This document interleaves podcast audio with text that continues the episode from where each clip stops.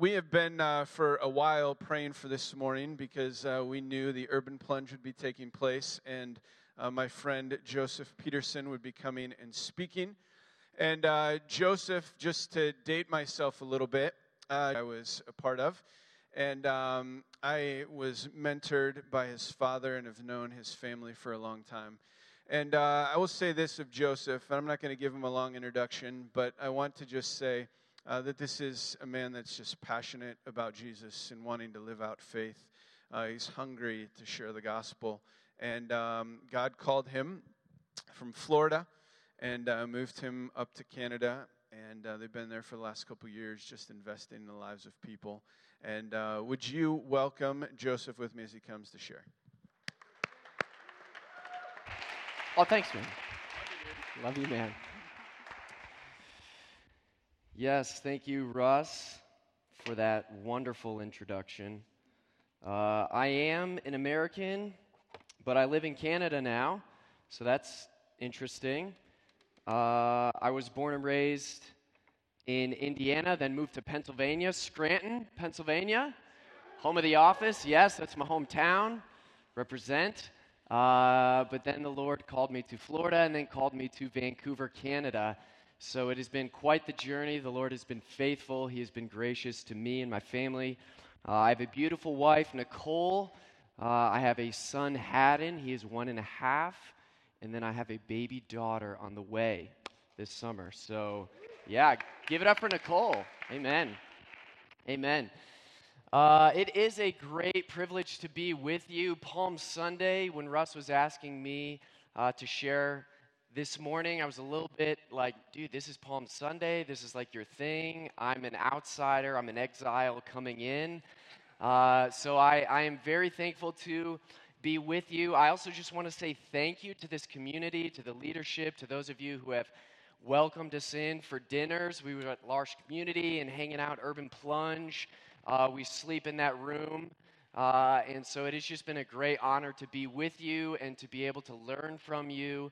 This is a really special place, and I'm really thankful to uh, be with you. So, again, uh, for a disclaimer, if you're a guest, a visitor, first time here, uh, I am not the normal person that is preaching. So, if you like hate what I say, if you hate me, feel free to send me an email, russ at newcommunity.com. Uh, Just tell me how much you're frustrated, and uh, there'll be grace for you. All right? So, that being said, if you have your Bibles, go ahead and grab those. Turn with me to John chapter 12. John chapter 12. If you're new to the Bible, as we all once were, John is in the New Testament. If you need to look at the table of contents in order to find John, uh, that is totally fine. John chapter 12. Uh, as Russ mentioned, you're in the middle of a series in the Gospel of John, but with the unique perspective of starting from the end and working your way backward. So that, that's a really incredible thing. Uh, what an amazing series uh, for me to just be able to hop in uh, and spend some time with you in Scripture. So, uh, very excited, Palm Sunday. Today, I want us to consider one simple idea, uh, and that idea is an unlikely king an unlikely king. So, John chapter 12, uh, we're going to start reading in verse 12. I'll read till verse 19, and then we'll pray and we will get going. So, John 12, uh, look down with me at verse 12. The next day, the large crowd that had come to the feast heard that Jesus was coming to Jerusalem. So they took branches of palm trees and went out to meet him, crying out, Hosanna! Blessed is he who comes in the name of the Lord, even the King of Israel. And Jesus found a young donkey and sat on it, just as it was written Fear not, daughter of Zion. Behold, your king is coming, sitting on a donkey's colt. His disciples did not know these things at first, but when Jesus was glorified, then they remembered that these things had been written about him, and he and had been done to him. Verse 17 The crowd that had been with him when he called Lazarus out of the tomb and raised him from the dead continued to bear witness. The reason why the crowd went to meet him was that they heard he had done this sign. So the Pharisees said to one another, You see that you are gaining nothing. Look, the world has gone after him. Uh, this is God's word. Let me pray for us this morning. Uh, Jesus, again, we, we thank you. We praise you for your goodness and your grace uh, to us. Uh, Holy Spirit, I pray this morning that as we spend time uh, around the scriptures, that you would speak to us, that you would show us Jesus, uh, that we would see him as glorious and mighty, uh, and that we would respond humbly to the good news of the gospel. And so, Jesus, it's in your great name that we pray. Amen.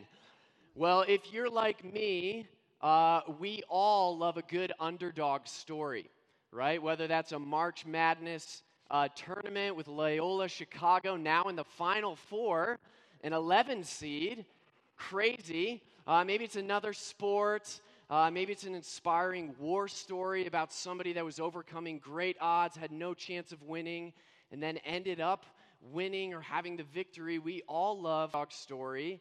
Uh, is by a person by the name of Neville Longbottom. Anybody? Harry Potter. I'm a huge Harry Potter fan. Uh, I actually named my son's initials HJP because I love Harry Potter so much. Uh, I just forced that identity onto him. Um, but one of my favorite characters in the whole story is Neville Longbottom, and here's the reason why. Neville uh, was a kid, he was born as an orphan. He lived with his grandmother. His grandmother didn't like him, didn't want anything to do with him, sent him off to Hogwarts, and never wrote him, never gave him any money. Uh, and there were the cool crowd, you know, of Harry and Hermione and all these cool kids at school, but Neville was shy and he was clumsy and nobody really wanted to hang out with him and he didn't really get good grades. Uh, he wasn't very popular, and, and so the people that knew Neville never expected him to be or accomplish or do anything. He was just kind of there, taking up space, not really much expected of him. But as the story progresses, spoiler, it's been like 15 years, so if you don't know, too bad, it's your own fault. Uh, but the Battle of Hogwarts, the final scene, we have this epic battle, this clash of good and evil. We have Harry, who's, who's like the hero, but Harry needs to defeat Voldemort, but he can't do that unless a Horcrux is destroyed. But Harry can't do that because he's in another place. He's battling Voldemort. It's like the good and evil. But Neville, this unlikely hero, nobody expected him to do anything. He finds the sword of Gryffindor. He slays the last Horcrux, which enables Harry to then kill Voldemort. Everybody's happy. Voldemort's dead. Harry's the hero. Everything's back to normal, right? This epic battle, good and evil. But if it wasn't for Neville, Harry would have never had the opportunity to do what he needed to do. So, in a lot of ways, Neville Longbottom was the unlikely hero of the story of Harry Potter. Now, I wonder this morning how many of us would see Jesus as an unlikely hero? How many of us, if I were to say that, you, your first reaction would, would probably be discomfort? or that offends me a little bit. Jesus being an unlikely hero, what does that mean? This Jesus, this great Messiah, is actually, as we're going to see today, a very unlikely king, an unlikely hero. And I think that's good news for all of us this morning as we gather together. Now, in order to understand what I mean by this, we have to do a little bit of back work uh, to understand just what is going on with Jesus. As we mentioned, it's Palm Sunday. He's coming into Jerusalem. But in order for us to really pick up on what's happening, we need to know a little bit of context. So if you've been around church for a while, if you know your Bibles a little bit, uh, this will sound familiar to you. If you've never heard any of this, uh, I'm going to condense thousands of years in history in a few sentences. But God comes to Abraham and chooses Abraham and says, This family, this specific family, I am going to bless, and this family is then going to be a blessing to the whole world. So through Abraham, through this one family, God is going to bring about restoration and renewal and healing to the entire cosmos. And so Israel is the name of this family, and God comes to Israel, he gives this promise, but it has yet to be fulfilled. So throughout the Old Testament, which is, is really the first half of your Bibles, uh, Israel is waiting for the Messiah. They're waiting for this person to come through their family tree to bring renewal and healing to the world. But they don't experience that, right? If you know the story of Israel, if you know your Bibles, they have evil kings, they live under oppression, uh, they're led off into exile, there's mass. Uh, murder and there's injustice and there's evil both in this family and outside the family.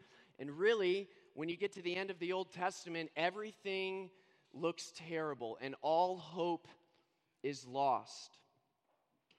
And then you get to the New Testament, uh, and things really aren't a lot better. As Jesus comes onto the scene as, the ba- as a baby, uh, the Israelites, they're under the oppression of the Roman government, and they're still waiting for this king, this Messiah, this Savior to come and not only bring about restoration, but healing and renewal to everything. They were expecting someone to save them, to conquer their enemy, to kill everyone and elevate them to a status of power and money and influence. Right? So if somebody promised that someday someone was going to come to your family and make all things right, you would want that. Right? You would be desperate for that. But the king that they wanted was not the king that ended up coming on the scene. The Jesus that they encountered in the story is not the Jesus that they expected. Right? They were looking for a Messiah to come. He was a political he else. All of these people who are not Jews are terrible people. So I'm going to come as a conquering hero. I'm going to bring my sword. I'm going to take this family tree. I'm going to elevate everyone. We're going to kill everyone. And then we are going to elevate our status to influence and respect. And we're going to tax. And we're going to be the kings because we're going to be on top. That's what Israel had in their mind. And that's what they wanted. They wanted power. They wanted success. They wanted influence. They wanted to, someone to come and be their conquering king. Right? And if you know the story, Jesus comes on the scene, and that's not at all what this king looks like. That's not the kingdom that he brings with him. In fact, Jesus calls them to a life of generosity, a life of loving their enemies, of serving the poor, of praying for their pers- persecutors. And most unlikely, unlikely, this king this Jesus calls them to lay their lives down for the very people that would be their enemies. An upside down kingdom, an unlikely vision from an unlikely king. So this morning, I want us to consider two questions together. Simple outline, two questions I want us to consider. The first question is this What kind of king do we want? What kind of king do we want? In verse 13 of our passage, we read that the people took palm branches, as you got coming in today, and were shouting, Hosanna, blessed is he who comes in the name of the Lord, even the King of Israel, which to us, modern West, 2018, doesn't really sound that terrible. Like, okay, blessed is comes in the name of the Lord. That sounds fine. The King of Israel, that also, whatever. We don't have kings, but that sounds nice. But translating, what they're saying is finally, someone is coming to take over Rome and give us power and influence. We're tired of being the lowest of the low. We want to kill our enemies, we want to trample on those who have oppressed us. We want to start saying Merry Christmas again and get the victory. We can finally pay back everyone who has mistreated us like it's our time. I'm tired of being rejected. I'm tired of being mistreated. I'm tired of being trampled on. Give me my king that I can follow. In fact, they even go on to quote Psalm 118, which historically in the Jewish faith is known as the conquering psalm. And there's no doubt that when the people were singing this song as Jesus is coming into the city of Jerusalem, they were looking to Jesus as their political deliverer from this Roman oppression. He's our conquering king. He's our hero. Finally, our faith is in this guy, what we want, our vision for our life, our flourishing. It's about us. There is no doubt that they were looking to him as the conqueror of their enemy, and their enemy was other people. For them, it seemed only a matter of time until the trumpets rang out and the call to arms sounded, and all the people of God would grab their swords and their shields and finally march into their victory over their Roman oppressors, take over, and finally come to a place of prominence and power in their culture. Now, this idea, I would argue, doesn't seem that foreign to us. We may not have swords and shields, and we may not be riding on horses and donkeys, but I would argue this concept has a ton of parallels to us living in the West in 2018. Right? Like, how many people want victory in their life? How many people want to win? We see this in politics in governments, we see this in sports, in our kids and their educators and high school sports. We see this in education. We see this in the workplace. We see it everywhere. We want a king that will give us the victory. We want to invest in what will give us a successful return.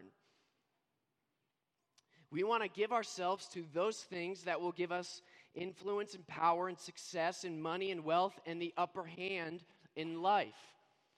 And I know it's Spokane, but, but we see this all the time in Vancouver. Vancouver, if you've ever been there, is one of the most beautiful cities you could ever imagine. There is the city, you have the beach, you have the mountains, you have an incredible public transportation system. It was recently voted literally the greenest city in the world. So, like, we have our recycling, and then we have our mixed paper, then we have our paper, then we have our compost, then we have our trash, then we have our cardboard, and it takes you hours to just figure out, okay, which piece of trash. And I can't use a clear bag because if I put a banana peel in a clear bag and the garbage guys come, they're going to give me a ticket for putting a piece of banana in the garbage because that goes in the compost.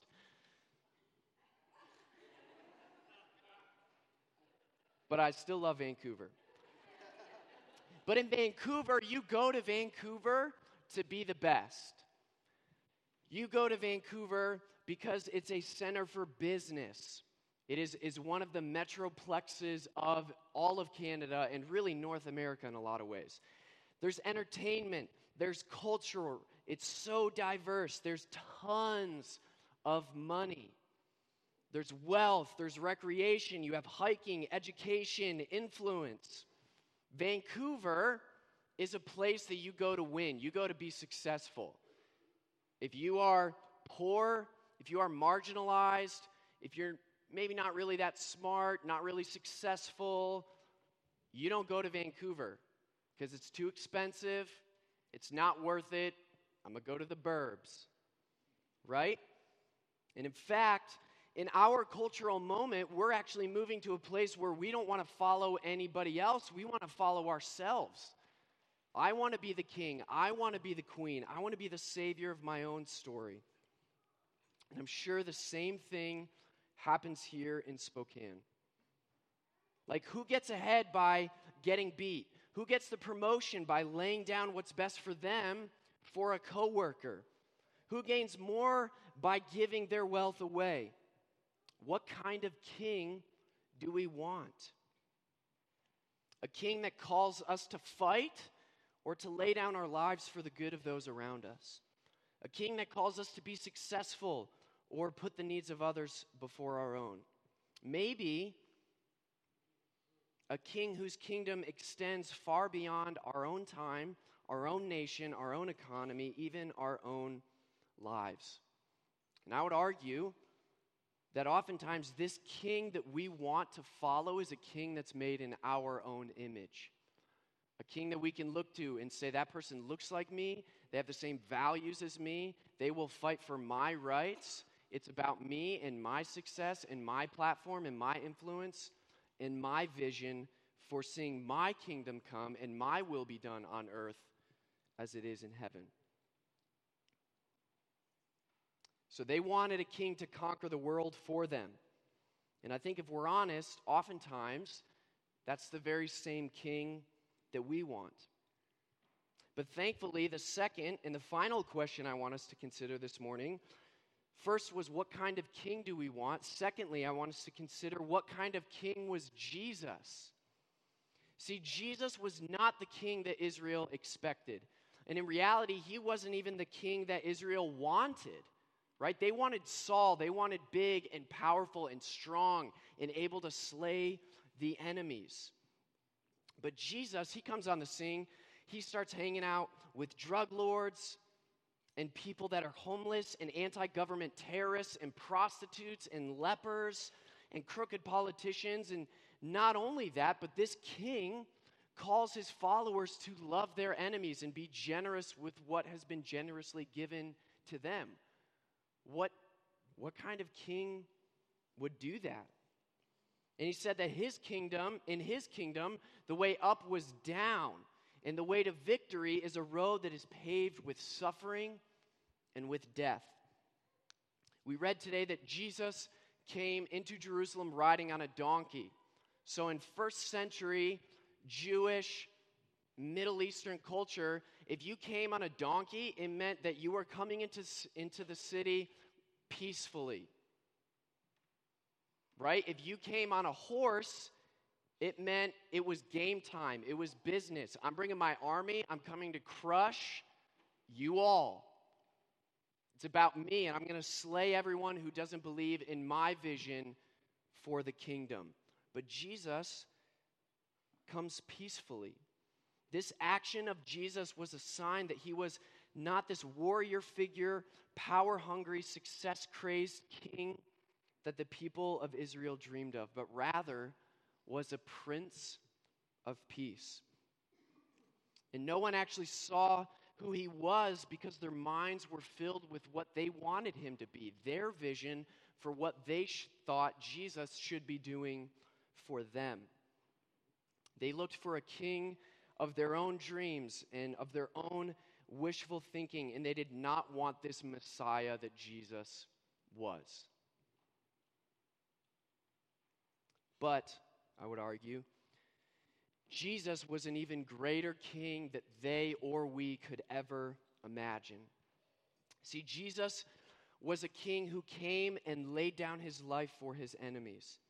His suffering and ultimately his death were the greatest examples of the sort of kingdom that Jesus was bringing to his people.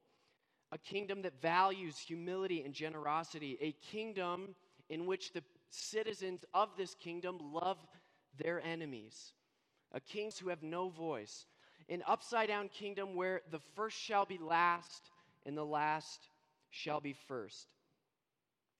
And Jesus this unlikely king says that you, as a citizen of this kingdom, are first and foremost identified as a son or a daughter of the king. And your citizenship does not rest on what you can accomplish or what you bring to the table or your gifts or your abilities or your past or your present, the abuse that you've gone through, the mistakes that you've made, even the great things that you have done. Jesus says in his kingdom, you are first and foremost a son and a daughter, and that rests on his authority as king. And nobody can touch you. And your identity is set, it is cemented in who Jesus is and what he has done for you. That in Jesus you are fully loved and accepted and cherished and valued simply because you are made in the image of this king. The work is finished. You can rest in his goodness and grace for you. You have nothing left to prove and you have nothing left to accomplish. And this, I would argue, is the unlikely king that we follow. This is the king who suffered and died for us. This is the king who gave his life that we might know forgiveness and peace and restoration and reconciliation with our heavenly Father. The unlikely king that we worship and humbly lay our lives before. So, as we close this morning, I want to read one passage of scripture from the Old Testament about our king in the context of what we've talked about. In Isaiah, we read this Our king had no form or majesty that we should look at him, and no beauty that we should desire him. Our king was despised and rejected by men, a man of sorrows and acquainted with grief. Surely our king has borne our griefs and carried our sorrows. Our king was pierced for our transgressions, and our king was crushed for our sins. By the wounds of our king, we are healed. All of us, like sheep, have gone astray. We've turned everyone to our own way. But the Lord has laid on our king the iniquity of us all. And our king was oppressed and was afflicted, yet he opened not his mouth. Like a lamb that is led to the slaughter, and like a sheep that before its shearers is silent, so he opened not his mouth. Our king poured out his soul to death that we might be saved. And this, brothers and sisters, friends, is the unlikely king that we follow. Let's pray together. Jesus, um, we, we don't deserve to be citizens of your kingdom. We don't deserve to be sons and daughters. And we have ways that we've fallen short. We have uh, things that we've done that we regret. And we, we look on you and your grace and your majesty and your vision for your kingdom, and so often we fall short and, and we choose our own life and our own success and our own flourishing over other people. And so, um, as we did, we, we take the bread and the cup and we look to you and know that we are forgiven, that we are righteous. You are our King, and that nothing we could do could change that.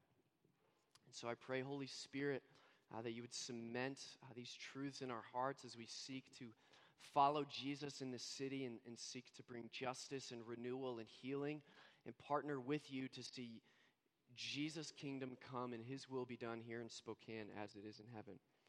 And so, Jesus, it's in your great name that we pray. Amen. Will you uh, thank Joseph with me?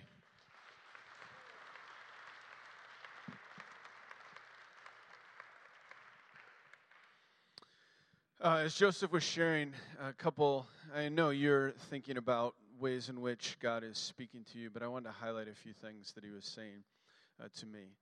Um, one of the things that Joseph uh, communicated that I think needs to resonate with this community well is that uh, you are chosen, you're loved, that God sings songs over you, that he delights in you we see that from Old Testament all the way to New Testament and into the present. We see a God who lavishes love on his children, that he cares so deeply and so passionately for you that, that he I, I just imagine him making up songs. Has ever done that before where you're just like singing and you'd have no idea what you're singing, but you're just making up words as you go? Maybe I'm the only nerdy one that does that, but uh, occasionally I do that. You wouldn't want to hear it because it's awful, but um, when that's happening, I, I just I, I think and I imagine that he's doing that over us. The idea in our minds that he does that when he's happy with us and that all of a sudden there will be a moment when I'm in the midst of sin that he then just kind of stops singing and is like, yeah, well, shoot. But no. He's even in that moment, even in the moment that you regret, even in the moment that you say, Man, I wish I wouldn't have done that, or whatever it is, or I wish I wasn't battling and dealing with this demon or this thing that I'm struggling with. And even in that moment, He's still delighting over you. He's still looking on you and going, Oh man, you're my kid and I love you. You're amazing. I'm so proud of you. That's the kind of God we serve. It doesn't matter what you've done in the past, what you struggle with in the present, or what you will ever do in the future. He is a God that unconditionally loves you. I think we need to sit with that and continue to be reminded of that, which leads to this second thing that I kept hearing. As Joseph was describing this unlikely king, the one that kind of went against the norms, the one that instead of being all about power and authority and rule and reign, he came in humility and gentleness in this posture that overwhelmed, but in a unique way. I think the thing that kept uh, coming to my mind is this passage. I believe it's in First Peter, uh, probably around chapter 2, and it says this that you are a royal nation or a royal priesthood, a holy nation, a people belonging to God. And there's one little phrase that I left out. He says, You are a peculiar people. Right? Peculiar, odd, different, strange. Now, when I grew up, I always heard that and I was like, oh, okay. And I thought it meant, because primarily this is what I taught it meant, I was taught that it meant. Um, so we're nerdy. We don't wear what anyone else wears because then we'd look like the culture. We don't want to do that. We don't listen to any music that anyone else even likes, honestly. And we have all these things that like set us apart from the rest of the world, and people look on and go, yeah, they must be Christian, right? And, and, that's not at all what it means to be a peculiar people. What it means is that when you walk through life, people notice that you're different because they go, wow, that person walks with humility. Or that person walks with such generosity. Or when a group of people walk past one of our friends that lives on the streets and they walk right past them and don't even acknowledge their existence or their dignity as a human, and you walk by and you give dignity and honor, people go, That's odd. That's different. When you greet people with gentleness, when you walk around and you demonstrate with words of affirmation to people that they matter and they truly are loved, it is those things that make us peculiar. It is those things that make us different. And it's those things that I think most fully reflect this idea that we follow an unlikely king that looks a little bit different than the way the world imagined he should. And it is that that I think he continues to look on and smile. May we be those people.